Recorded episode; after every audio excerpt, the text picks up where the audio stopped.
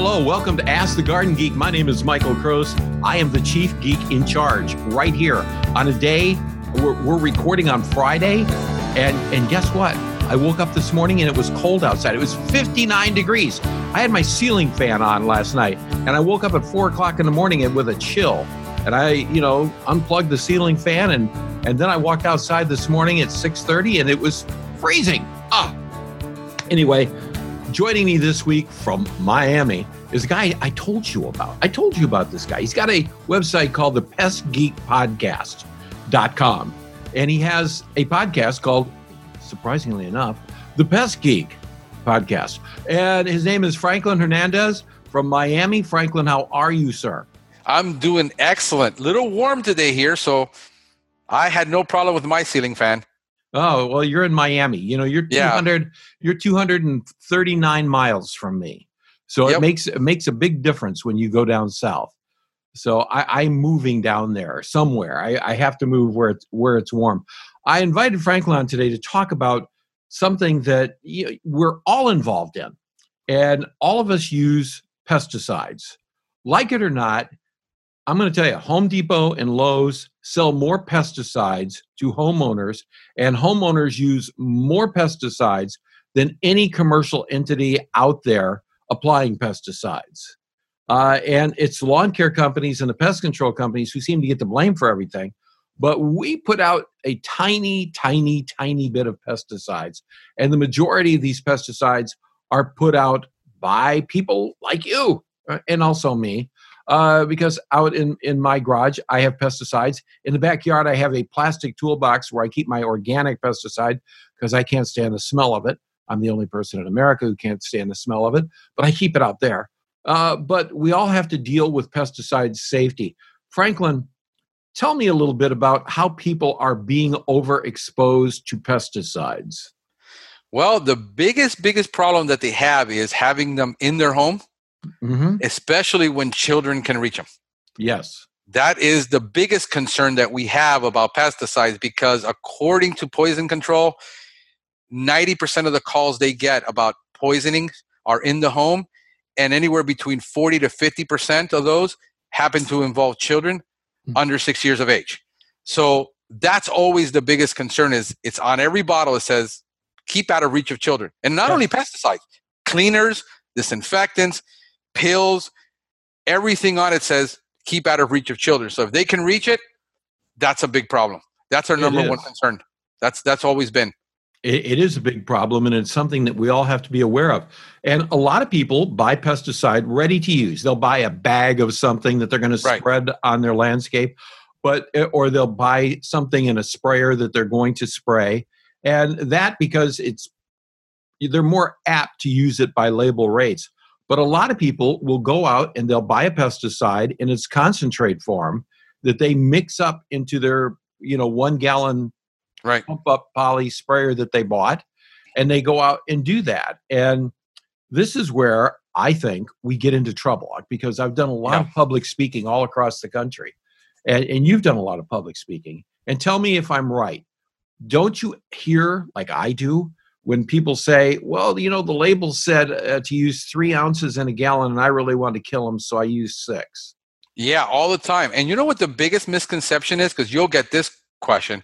It says, is what you're applying safe? Yeah. What people think is what they're applying, they're buying over the counter is weaker and safer than what we would be applying as pest control professionals. And the reality is it's the same. It's absolutely the same. It's the same thing. It's just that we buy it in a concentrated form and we have to dilute it to that legal level. And they're buying in a ready-to-use form and they think, well, this is watered down. No, it's been diluted down to the right rate, it's not watered down, it, that it's less effective. So the misconception that over-the-counter and professional products are somehow inferior or that ours are stronger. We use that word all the time, stronger. Uh, yeah. It's not the case. Um, that it, product it is, is designed to kill. It's a convenience thing. You buy it, ready to use. You don't have to mix. There's a safety factor built in where you're not taking the risk of mixing a concentrate, and it's just easier for you to apply it, but it works just the same. And, and by the way, that goes for both uh, chemical pesticides and natural pesticides. Absolutely. Natural pesticides all say, keep out of reach of children. Yes. And they all have, you know, in natural pesticides, I remember in nineteen seventy-two when you were but a, a tiny baby. Yes, I was. I was introduced to an organic pesticide called nicotine sulfate. Okay, and yes. I, I forget the name of the product. I think it was like black, it was black something. And it was a, a you know, a nicotine, and it was in a bottle, a glass bottle with an old label on it. Mm-hmm. And and the gentleman, Garth Craig, uh, old North Carolina farmer who was teaching me all this stuff, he said, make sure if you're going to use this stuff that you wear rubber gloves and you're really careful. He said, if you get that, the concentrate on your skin, he said, there's a good chance you're going to go into convulsions and die. I said, wow. Oh. Yeah, and that was a natural, organic product. It's organic, yeah. Organic doesn't mean safe. Organic means it breaks down in the environment. Right. And it's an organic compound. It has a carbon compound in it, but it doesn't mean that it's safe. And I get upset about that when people start talking, well, organic products are safe. Um, they're no, not. They just break, they're breakdown in the environment, and they don't pollute the water, and they don't pollute the ground. Uh, that's what's, when we think of the environment, we're thinking of the whole ecology, you know, so right. We're thinking about the bugs, and we're thinking about the beneficial, and we're thinking about the toads, and most people are thinking about their children and their pet. Right. And there's the big, the big disconnect that we have where in that area. So what should a homeowner use? Say a homeowner has a lawn that, mm-hmm. that gets grubs. Right. What, what is Franklin's recommendation to get rid of grubs in a yard? Well, you want to do organic or do you want to do synthetic? I want to do something that's, that I don't have to worry about my grandkids. Well, the biggest thing is going to be, let's say, uh, milky spore. Yes. Now, with milky spore, you can apply it, but you have to make three to four applications in a period of time before that milky spore will last those, you know, five, six, seven, ten years. Right. So, so you, you can't do it once, and it has to be done on a preventive mentality basis. Not when the grubs are eating your lawn, because it doesn't work that way. Right. So, so you have to build that bacteria up in the soil so that the grub contracts milky spore disease. Um, and so you build that up over time. You have to do several applications. So that's your safest way of doing it. All right. Uh, my shrubs have scale. What am I going to do? And I, I understand. I got I got five grandkids. Well, right. I have five kids. They're all adults now. But I got five grandkids. The oldest one is eight years old. What am I going to do? If you've got scale, my favorite thing, we we all, on our business, we're probably on all shrub spray, we're ninety-five percent essential oil. So and very few plants that we can't solve with essential oils. Is there any commercially available, like at the Home Depot and Lowe's, essential oils that people can go out and buy? They're ready to use. They got a couple of lines. They keep changing the lines. Yeah. Um, on that. So it's kind of hard for people to keep up because they don't understand. Let's, we'll talk about a little bit about mode of action and which one works best for what insect. Mm-hmm. But generally speaking, if you've got a good blend of essential oils, when you look at the label in the back and it says thyme oil and Eugean oil and clove oil, those are highly effective for controlling those scale insects. Sesame seed oil. Sesame seed also. It also does well for nematode control uh, with sesame seed oil. Really? And yeah, they got a new product that just came out for nematode control in lawns, and it's sesame seed oil based. I had I had no idea. I've been out of the lawn business for so long because yeah. that was, you know, nematodes, especially in South Florida where you live. Yeah.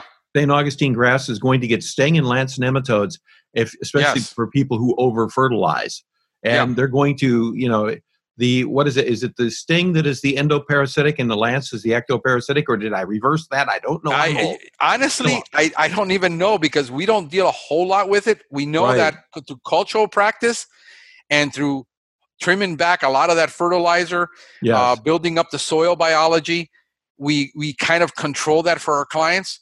Um, but I don't, and especially when I'm talking to the client, he doesn't care the difference between a stinging one and an unstinging one. He just yes. wants it gone. So, exactly. yes. So a lot of the time, but we do that with soil biology and correcting the enzymes in the soil and, and feeding it the right stuff. You're speaking my language. You, you make good soil. Garth Craig told me in nineteen seventy-two, yeah. he, he said, make good soil. You're going to have good plants. Yeah. That's yeah. what we focus on is, and we got really bad soil down here. Um, if we got any at all, because right. everything is, you know, calcium carbonate, really high, um, really calcareous, high pH soil. Yeah, um, we do too. Yeah. And so it's really tough in Florida. So that, in at least in South Florida for us, that's yeah, the biggest you, problem. You go thirty miles that way, you know, to the west or to the east of us, and then the soil's a little bit better. But here on the coast where I live, uh, yeah. it's sandy soil, pH seven point eight, you know, things like this. Yes. So, you know, I'm I'm liking, you know, we used to use a lot of soil acidifier right. uh, now and then, you know, sulfur, uh, right. you know, th- this type of thing to to uh, help with yeah. that. We're at eight point five in Miami-Dade on most of the soil. Wow. Eating. That's yeah. how you really growing anything. Date. How you growing anything? It's a now? miracle. It adapts. That is, yeah, it has to. That is yeah. incredible. Absolutely wonderful. Now, tell me a little bit about pesticide labels. Okay. Everybody who goes to Home Depot or Lowe's or Ace Hardware, they're going to buy a pesticide. It has a label on it. Yeah. Nobody, nobody seems to read it. No, it's, they think it's a suggestion. Yes. So most people don't realize that that label, and we're, we're talking about legal stuff for us as pest control people, but the homeowner has the same. On the label, it says, you know, warning, keep out of reach of children. It says, underneath it has a cautionary statement. It says, you know, it is against the law to apply this product inconsistent with its labeling. Well, right. what the heck does that mean? Uh, inconsistent with its label. It means if you apply it the wrong way, you violate federal law because you're applying it to soil, you're applying it in the home. So the idea is it tells you you must read this label completely before applying it. And the reason people say over-the-counter products don't work is because they don't apply it according to that label direction. Yes. Because they don't understand the relationship between that chemistry and the insect biology. And the label tells you if you apply it this way, it works for this purpose. So if it says it kills on contact, well, you know it's a contact only. You're not going to solve an infestation in a home. No. So by reading that and understanding that, you will get probably, I mean, off the bat, you will have twice the success that anybody who did not read that label would, would have gotten with that same product. Exactly. And by the way, I think all the pesticides that are on the market right now are safe if used by according to label instructions. Yeah. So because these and are all might, E P A we approved. Might de- we might debate about that.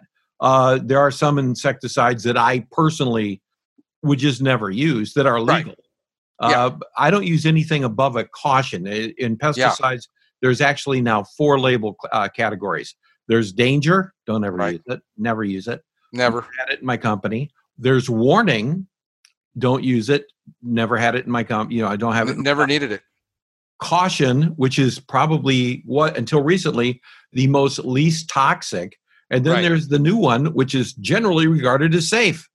Yeah. So you've got, and, oh, and, and even even in that, um, with synthetic pyrethroids now, you even have them where they don't even have a cautionary statement because they're so much safer than they used to be. Right. So they don't even have that. So, and then you have the um, generally regarded as safe, the, you know, the food grade products, the natural products, right. which are really food grade uh, materials, a lot of them. And that's why they're, they're generally regarded as that. I always concern about those products is allergies because people can be allergic to them. Natural oils will trigger allergies. Yes. Uh, and also diatomaceous earth, the, the uh, food grade diatomaceous earth, the fresh yes. water, uh, uncalcinated, not the filter stuff, but the uncalcinated right. natural diatomaceous earth is very effective, but I only, I use it very sparingly outside because I, there was a time when I would just go put it in a little hand spreader and mm-hmm. I'd just hit all my shrubs with it. I just, you know, put a little coating of diatomaceous earth right. everywhere. It did, it was killing all the beneficials. So yes. now I'm very specific when I use diatomaceous earth. It's a very yeah. effective natural, you know, natural cure, yeah. but you, I don't, you don't put it everywhere. And especially I, inside. Yeah. People, I see people doing bed bug service, oh. and they're and they're spreading it all over their house, and then they're using, they're going to breathe it in. Yeah, and, and if you that's have not a, how you use if it, if you have an older person, or you have young children, or you have pets yeah. that are older pets, you know that you're just breathing that that stuff in, and it's yeah, terrible. Put it in voids, under the kitchen cabinets, in a void, in a wall, uh, in a crack, in a crevice, but never widespread. You never put anything like that widespread open. When my twenty-four-year-old was a three-year-old, uh, he went uh, to a Christian daycare not far from here that we took him to uh, three days a week. He just went there three days a week. And I went there to pick him up on a Friday, and they had they had a big sandbox out there that mm-hmm. Zach used to love to play in, and it had all this stuff in it, and they had it all roped off where you couldn't get in there. And I said, "What's going on?" She goes, "We don't know what to do. Can you help us? We have ants." I said, "Let's go take a look." And there were like four four big ant piles out there. Right. And "Can you spray it for us?" I said, "No, man, my kid plays in here." Uh, and I just happened to have all natural diatomaceous earth. I said, "This is going to take a little while, right. but we're going to make it work." And there was a big stick. I found a big stick. I went out and got my diatomaceous earth, and I scattered the, the mound, and the ants just came flying out. And then I just sprinkled the diatomaceous earth all over all the mounds after I right. disrupted the mounds. And sure enough, many of them died. I said, "I'm coming back tomorrow," which is Saturday, "and I'll be back after church on Sunday." And went back, and they, the population just reduced, reduced. And right. by Monday, I came, you know, when I I, I went there on Monday, and uh, there was just a tiny bit left. I said, "Let's just do one more," and killed it. one hundred percent natural, but it was specific right to an area. She goes, "Don't you want to put that everywhere?" I said, "No. Because if the kids get out here and run around, it, it pops up as a dust. I want to use it in a very specific area." Right. And it worked. It was one hundred percent yeah. effective. Of course, I, would, I I think I made four applications on it in four days, but it worked. Broke yeah. down their waxy coating, killed them, no chemical. Then as it got into the sand, it actually helped condition. It's a soil conditioner. Yeah. So it, I always it, say targeted pest control. The more you can find out and learn about how that pest behaves, the easier it is for you to control them, because you're not, it's like taking a shotgun approach in the dark. You know, exactly. You can be a sniper or you can take a shotgun approach. The more the customer can learn about that insect. My favorite is the university websites, where you can go to University of Florida, the I F A S, pull up the sheets, learn about that pest, learn right. everything you can about that pest. That's what's going to help you control that pest.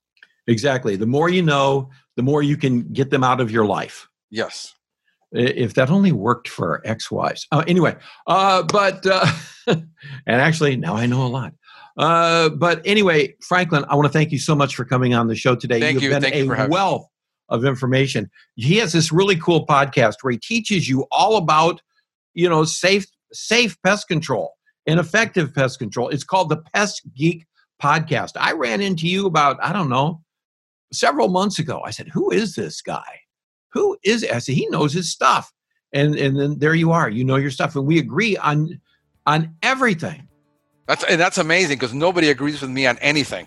And so. I and, and I agree with you on everything. So it, it's just amazing. Thank you so much, Franklin, for being. Thank you. You've been generous. Today.